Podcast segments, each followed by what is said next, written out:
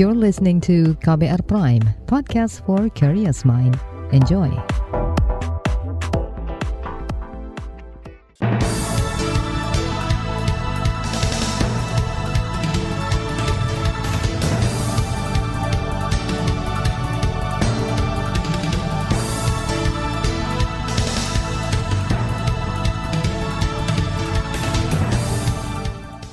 Selamat pagi saudara, senang sekali bisa menjumpai Anda kembali melalui program Buletin Pagi edisi Senin 15 Agustus 2022. Saya Malika, sejumlah informasi pilihan telah kami siapkan di antaranya keberhasilan Indonesia swasembada beras tidak otomatis sejahterakan petani.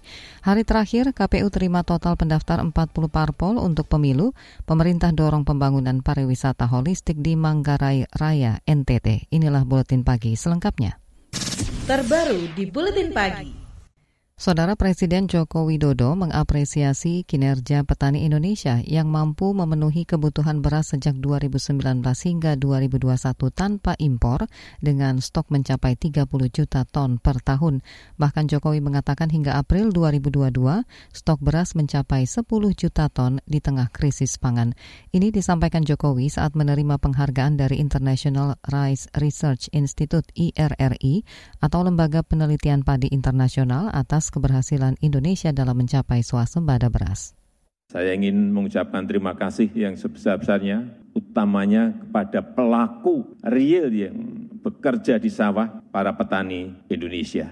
Atas kerja kerasnya tentu saja para bupati, para gubernur, Kementerian Pertanian yang semuanya bekerja sama dengan riset-riset dari universitas-universitas perguruan tinggi yang kita miliki. Ini adalah kerja yang terintegrasi, kerja bersama-sama, kerja gotong royong bukan hanya milik kementerian saja. Jokowi mengatakan akan terus membangun infrastruktur pengairan di Indonesia untuk mendukung pertanian. Ia mengklaim hingga saat ini telah meresmikan 29 bendungan besar dari total 61 yang akan dibangun hingga 2024. Selain itu, pemerintah juga akan terus membangun 4.500 embung dan 1 juta jaringan irigasi untuk menjamin ketersediaan air bagi sawah masyarakat. Dalam agenda yang sama, Menteri Pertanian Syahrul Yassin Limpo juga mengatakan pemerintah akan terus memfasilitasi kebutuhan para petani demi menunjang produktivitas yang terus melimpah. Syahrul menyebut pengadaan alat, bibit, serta dana bagi petani akan terus digenjot dan dipermudah dengan berbagai strategi yang secara tersistematis, terstruktur, baik untuk prasarana dan prasarana, budidaya, maupun teknologi-teknologi pertanian, termasuk di dalamnya paritas unggul, pemupukan yang berimbang, mekanisasi pertanian, pengendalian hama, juga sudah dilakukan. Karena itu hasil dari semuanya, bahkan yang mendapat pengakuan yang sangat serius, dari lembaga tidak hanya IRI, FAO pun adalah penggunaan kredit usaha rakyat untuk pertanian. Lebih lanjut, Menteri Pertanian Syahrul Yassin Limpo mengatakan FAO mendorong Indonesia untuk segera mengekspor beras berkualitas di tengah krisis pangan. Namun Syahrul mengatakan saat ini pemerintah akan memenuhi kebutuhan dalam negeri terlebih dahulu. Menurutnya, ekspor bisa dilakukan jika stok beras dalam negeri telah aman hingga dua tahun ke depan. Sementara saat ini surplus tahunan baru mencapai 30 juta ton. Sementara itu, Kepala Badan Pangan Nasional Arief Prasetyo Adi menegaskan akan mendukung upaya pemerintah meningkatkan produktivitas pertanian, khususnya tanaman padi. Arief mengatakan pihaknya akan membantu Mentan mendapatkan lokasi tanam yang cocok dan sesuai dengan sistem tanam yang akan dilakukan. Dan kita semua menghitung neraca memang surplus di atas 10 juta ton dan ini capaian yang tidak mudah bagi kita dalam kondisi hari ini. Kemudian untuk tahun 2023 Bapak Presiden juga tadi sudah menyampaikan masih banyak sekali tugas buat kita semua kementerian lembaga termasuk Pak Mentan yang dipesan untuk beberapa lokasi ekstensifikasi dan intensifikasi. Itu tadi Kepala Badan Pangan Nasional Arief Prasetyo. Saudara di sisi lain tercapainya swasembada beras dengan surplus yang melimpah tidak sebanding dengan hasil yang didapat para petani. Ketua Umum Serikat Petani Indonesia SPI Henry Saragih mengakui kebijakan pemerintah untuk mewujudkan reforma agraria dan kedaulatan pangan sangat berpengaruh terhadap stok beras nasional selama beberapa tahun terakhir, namun tidak sejalan dengan kesejahteraan petani. Kalau ditanya apakah semuanya sudah baik, ya belum ya. Karena misalnya begini ya, eh, nilai tukar petani eh, untuk tanaman pangan misalnya padi inilah ya termasuk di dalamnya itu justru tiga tahun ini menurun. Istilahnya nilai tukar petani lah ya, perbandingan antara harga produksi pertanian dengan yang dibeli oleh petani baik itu untuk kehidupan maupun yang untuk uh, biaya produksi pertanian itu menurun. Ya. Henry menyebut data Badan Pusat Statistik BPS tahun 2019-2021 rata-rata nilai tukar petani subsektor tanaman pangan menurun. Tercatat pada 2019 nilai tukar petani adalah 101,72, pada 2020 adalah 101,43 dan di 2021 menurun menjadi 98,21. Ia berharap pemerintah terus melakukan perbaikan dan pemenuhan kebutuhan petani seperti memperluas lahan, mendorong adanya koperasi petani dan mencegah impor. Di saat pemerintah tengah berbangga karena mendapat penghargaan atas tercapainya swasembada beras, pakar pertanian justru mengkritik klaim capaian tersebut. Guru Besar Institut Pertanian Bogor Dwi Andrea Santosa menyebut jumlah produksi padi nasional sebenarnya menurun. Kata dia, merujuk data BPS 2019, produksi padi turun 7,7 persen. Lalu di 2020 kenaikannya sangat kecil, hanya 0,09 persen, padahal sampai saat ini Indonesia ada dalam iklim lanina atau iklim kemarau basah yang cocok untuk meningkatkan produksi padi. 2021 yang masih lamina justru turun 0,42 persen. Ini kenyataannya yang ada, terlepas dari penghargaan yang diterima IRI karena kita berhasil swasembada beras. Tapi saya hanya melihat data resmi yang kita akui bersama. Nah kalau kita selama pemerintahan saat ini, tahun 2015 sampai tahun 2021, justru produksi kita turun 0,35 persen per tahunnya. Andreas menyebut Indonesia bisa swasembada beras lantaran nihil impor sejak 2018 bahkan bisa mengekspor. Namun ada kecenderungan atau penurunan konsumsi beras di dalam negeri di komoditas lain seperti gandum. Selanjutnya pemerintah klaim harga-harga komoditas mulai stabil di pasaran. Informasinya akan hadir sesaat lagi, tetaplah di Buletin Pagi KBR. You're listening to KBR Pride, podcast for curious mind. Enjoy!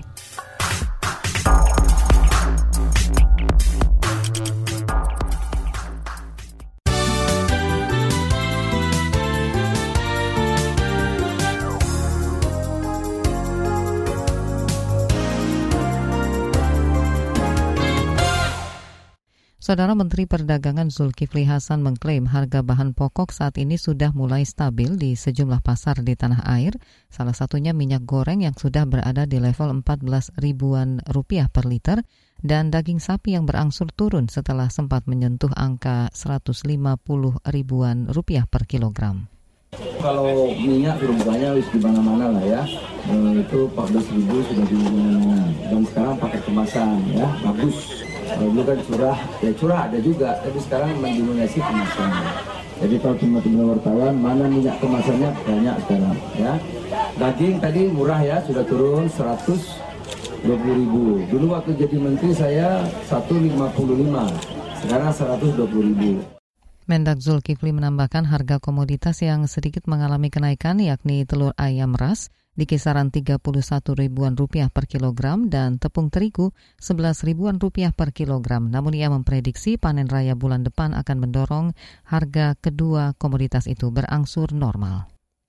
Saudara, di hari terakhir pendaftaran partai politik bakal calon peserta pemilu 2024, Komisi Pemilihan Umum KPU menerima 9 parpol yang mendaftar. Anggota KPU Idam Kolik mengatakan hingga penutupan pendaftaran pada 23.59 waktu Indonesia Barat tadi malam, total 40 partai politik telah mendaftar dan 24 parpol dinyatakan lengkap dokumennya. Dari ke-40 partai politik yang mendaftar, pada kesempatan ini saya sampaikan ada 24 partai politik yang dokumennya dinyatakan lengkap ya.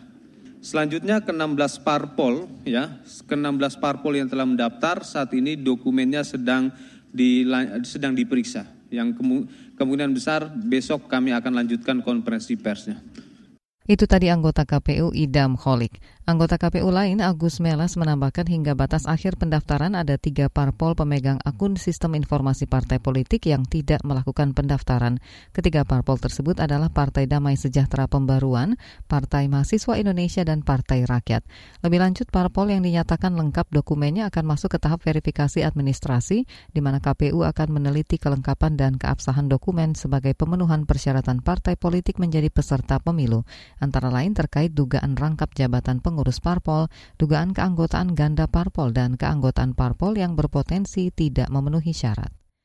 Kita beralih ke informasi hukum.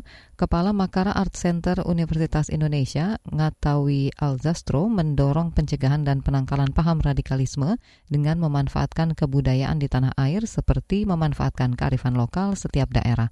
Menurutnya hal ini akan jauh lebih efektif menangkal radikalisme ketimbang pendekatan militeristik perlu dirumuskan yang disebut dengan gerakan melawan radikalisme dengan pendekatan kebudayaan atau menjadikan kebudayaan sebagai instrumen melawan radikalisme. Karena apa? Tadi disebutkan kalau radikalisme ini ditangani dengan operasi militer, tindakan kekerasan, itu malah senang dia medan jihad ini. Itu loh, kesempatan masuk surga secara cepat. Gitu kan? Nah, dan kesempatan untuk legitimasi kekuasaan ini tuh Bekas juru bicara Gus Dur ini mengatakan pendekatan kebudayaan bukan menjadi solusi radikalisme dan terorisme seutuhnya, namun kebudayaan merupakan ilmu yang dipraktikkan dalam kehidupan sehari-hari, sehingga lebih mudah ditumbuhkan ke dalam hati seseorang untuk mencegah radikalisme lebih jauh. Komnas HAM masih terus mendalami peristiwa tewasnya Brigadir Nofriansyah Yosua Huta Barat atau Brigadir J untuk menemukan duduk perkara kasus pembunuhan yang dilakukan bekas Kadif Propram Polri Verdi Sambo. Dalam rilis resmi Komnas HAM, tim akan meninjau tempat kejadian perkara TKP di Kompleks Polri Duren 3 sore hari ini. Di sisi lain, Kepala Badan Reserse dan Kriminal Agus Adrianto mengatakan penyidik tim khusus Polri juga akan berangkat ke Magelang untuk menelusuri peristiwa yang memicu kemarahan Verdi sehingga merencanakan pembunuhan terhadap Brigadir J. Melalui pesan singkat kepada awak media, Agus menuturkan penelusuran ini untuk memastikan alibi dari Verdi sebagai tersangka, di mana pada saat pemeriksaan di Mako Brimob ia mengaku marah atas perbuatan Brigadir J terhadap istrinya Putri Chandrawati. Kita ke informasi lain, Kementerian Kesehatan resmi meluncurkan Biomedical and Genome Science Initiative Menteri Kesehatan Budi Gunadi Sadikin mengatakan program ini hadir untuk memberi layanan pengobatan yang presisi bagi masyarakat, di mana ia menargetkan dalam dua tahun ke depan bisa meneliti 10.000 genom sequences manusia yang terkumpul. And we will try to do 10,000 and hopefully kami akan mencoba melakukan 10.000 dan semoga ketika saya selesai sebagai Menteri Kesehatan, saya dapat memberikan legasi ini dan penerus saya dapat melanjutkan hingga 100.000 seperti Eropa, Inggris, Amerika, dan Singapura. Budi menjelaskan program ini mengandalkan teknologi pengumpulan informasi genetik atau genom dari manusia maupun patogen seperti virus dan bakteri atau bisa disebut dengan whole genome sequencing. Pengembangan ini sejalan dengan transformasi bioteknologi dalam aktivitas biosurveillance dan layanan kesehatan yang ditujukan dalam peningkatan deteksi patogen dan memperbaiki pengobatan. Beralih ke berita mancanegara, hujan lebat yang mengakibatkan bencana banjir di Sudan menewaskan 52 orang dan merusak ribuan rumah pada akhir pekan lalu. Dilansir dari AFP, juru bicara Dewan Nasional Pertahanan Sipil Sudan Abdel Jalil Abdel Rahim mengatakan selain korban tewas, 25 lainnya mengalami luka-luka. Sementara itu banjir juga diprediksi merusak 5.300-an rumah dan 2.800 di antaranya hancur. Laporan kantor PBB untuk koordinasi urusan kemanusiaan memperkirakan sekitar 38.000 orang di seluruh Sudan telah terkena dampak hujan dan banjir sejak awal musim lalu. Ke berita olahraga, Real Madrid sukses meraih kemenangan 2-1 atas Almeria pada pekan pertama Liga Spanyol Senin dini hari tadi melawat ke Stadion Power Horse, Los Bancos sempat dikejutkan gol cepat striker Almeria, Legi Ramazani pada menit ke-6. Lolos dari jebakan offside, Ramazani mampu menjangkau umpan Inigo Eguaras di kotak penalti dan menaklukkan Thibaut Courtois dengan tembakan kaki kiri ke pojok kiri gawang. Madrid yang berstatus juara bertahan memang mendominasi permainan di babak pertama. Namun Karim Benzema dan kawan-kawan kesulitan menuntaskan sederet peluang yang dimiliki. Skor 0-1 untuk keunggulan Almeria bertahan hingga babak pertama usai. Skuad arahan Carlo Ancelotti berhasil bangkit di babak kedua dan sukses mencetak dua gol lewat Lucas Vazquez dan David Alaba. David Alaba membawa Real Madrid berbalik unggul pada menit ke-75. Raihan tiga poin atas Almeria jadi modal positif bagi Madrid yang berambisi mempertahankan gelar juara La Liga. Di bagian berikutnya kami hadirkan laporan khas KBR tentang aturan jilbab sekolah negeri lampu kuning arah pendidikan. Tetaplah di Buletin Pagi KBR. You're listening to KBR Pride, podcast for curious mind. Enjoy!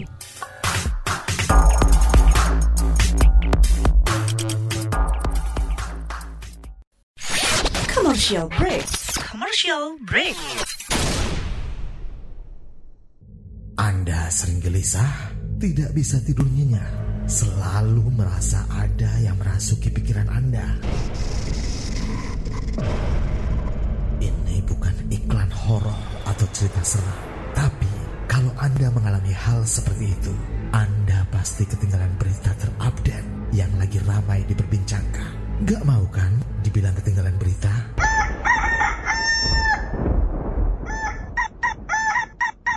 Makanya dengerin KBR Pagi, siaran pagi radio paling update menghadirkan narasumber yang terpercaya dan kredibel. Banyak lagu-lagu dari zaman old sampai zaman now. Setiap hari Senin sampai dengan Jumat mulai pukul 7 sampai 8 waktu Indonesia Barat. Bisa didengerin dari Aceh hingga Papua. Cukup satu jam saja untuk membuat kamu tetap update. Woi, ayam siapa nih? Berisik, saya mau dengerin kabar pagi.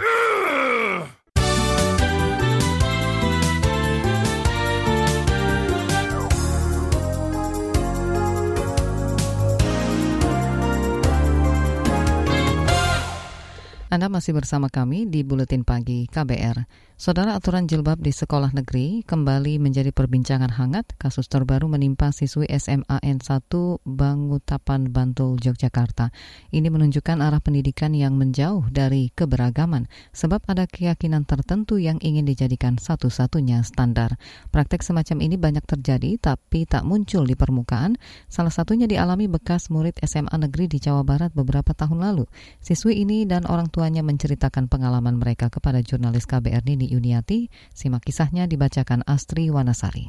Aku ngelihatnya agak sedih dan miris karena gimana ya ini tuh sekolah negeri bukan sekolah Islam. Itu kayaknya ada di tagline Karin bukan nama sebenarnya. terhenyak mendengar berita kasus pemaksaan jilbab di SMA negeri di Bantul Yogyakarta. Mahasiswi 20 tahun ini teringat dengan masa SMA-nya sekitar tiga tahun lalu. Di sekolahnya kala itu, ada aturan wajib berjilbab bagi siswi muslimah tiap Jumat. Karin yang sehari-hari tidak berjilbab pun patuh. Namun, setelah beberapa waktu, ia mulai tidak nyaman dengan beberapa komentar dari guru. Kamu tuh lebih bagus kalau misalnya ya ini pakai kerudung coba ditutup dong mau sampai kapan kayak gitu kayak gitu. Ih kamu pakai kerudung lebih bagus loh lebih cantik kenapa nggak pakai aja gitu. Kok nggak salah pernah deh dipegang-pegang rambut aku gitu kayak ini auratnya gitu. Kan kayak sebel banget ya ya. Misalnya nanti pakai kerudung dasarnya karena dipaksa orang-orang kan bukan tujuan yang yang benar aja menurut aku gitu. Kalau misalnya emang tujuannya nutup aurat ya harus dari hati aku sendiri gitu nggak bisa dari orang lain kalau misal dari orang lain kan buat fashion doang berarti jatuhnya. Karil lantas berkeluh kesah ke sang ayah, Dandi Koswara Putra. Saya ngerespon ke anak saya santai saja gitu. Artinya itu hal yang biasa. Kamu harus tetap menunjukkan jati diri kamu. Nggak usah reaktif. Yang penting tunjukkan aja bahwa kita ini berprestasi. Eh, kita ini manusia yang baik tekun dan itu terbukti Karin memang berprestasi semasa SMA. Ia dikirim ke Thailand dan Vietnam untuk mewakili sekolah. Di organisasi, Karin pernah menjabat wakil ketua OSIS. Sebagai orang tua Dandi memahami kegundahan putrinya. Namun ia menganggap ada pelajaran penting yang bisa dipetik sang anak tentang dinamika hidup. Akhirnya Karin menganggap celetukan para guru sebagai angin lalu ia tetap nyaman tanpa berjilbab di hari biasa dan patuh memakainya saban Jumat. Karena dia punya orang tua yang mensupport So bayangkan kalau dia nggak nggak ada jawaban, dia ditekan, tapi dia misalnya menceritakan ini ke orang lain lalu nggak ada jawabannya dan tidak ada yang memotivasi dia, mungkin bisa depresi. Dandi menyayangkan ada aturan semacam itu di sekolah negeri.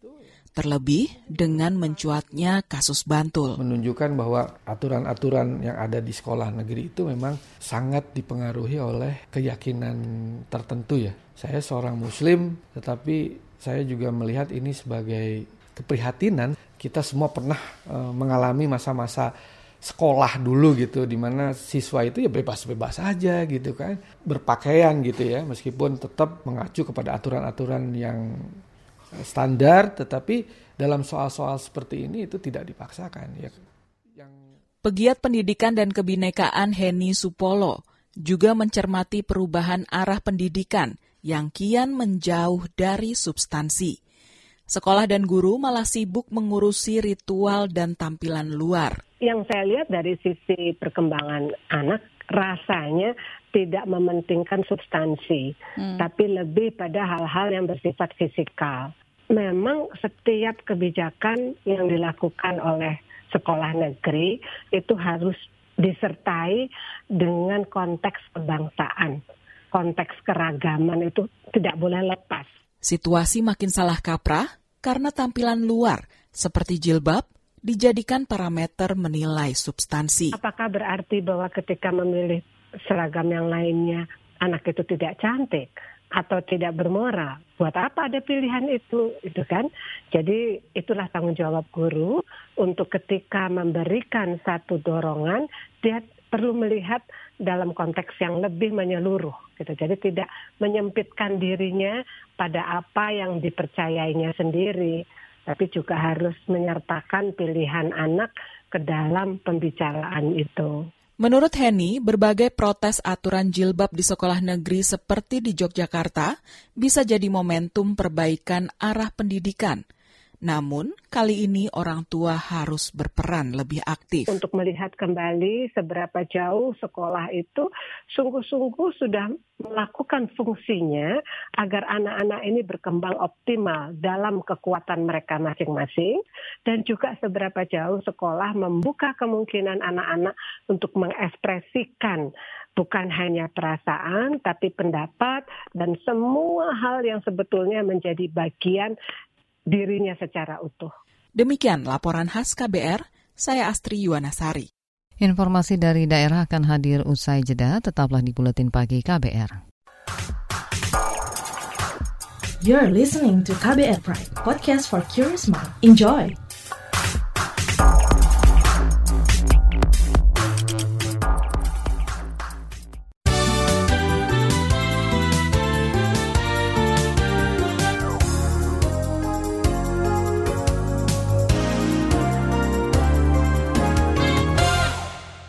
Inilah bagian akhir buletin pagi KBR. Menteri Komunikasi dan Informatika Menkominfo Joni G. Plate meminta kolaborasi dari semua pihak untuk membangun pariwisata holistik di Manggarai Raya, Nusa Tenggara Timur. Menurutnya pariwisata dapat berdampak positif seperti meningkatkan kesejahteraan ekonomi, mendorong perjumpaan dan dinamika sosial, serta memperkaya budaya.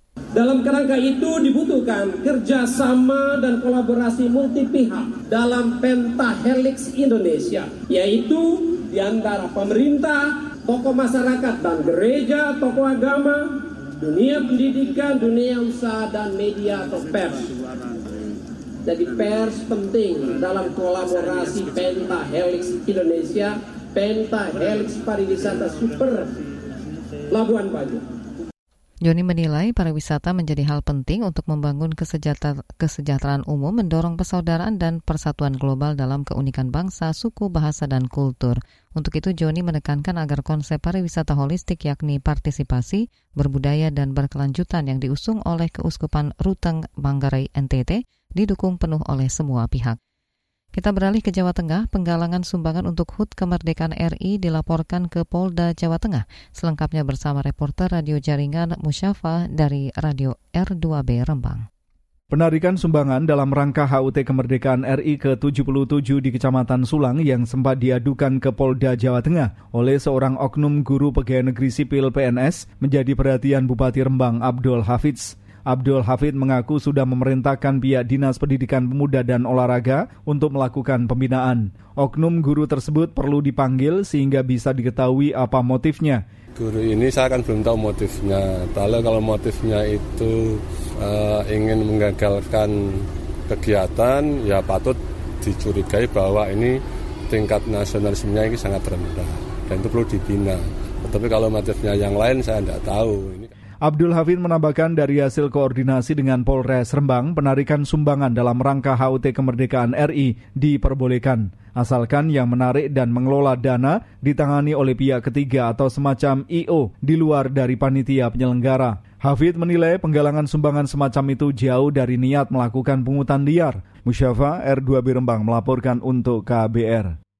Saudara informasi tadi menutup jumpa kita di Buletin Pagi hari ini. Pantau juga informasi terbaru melalui kabar baru situs kbr.id, Twitter kami di akun @beritaKBR serta podcast di alamat kbrprime.id. Saya Malika bersama tim yang bertugas undur diri. Salam.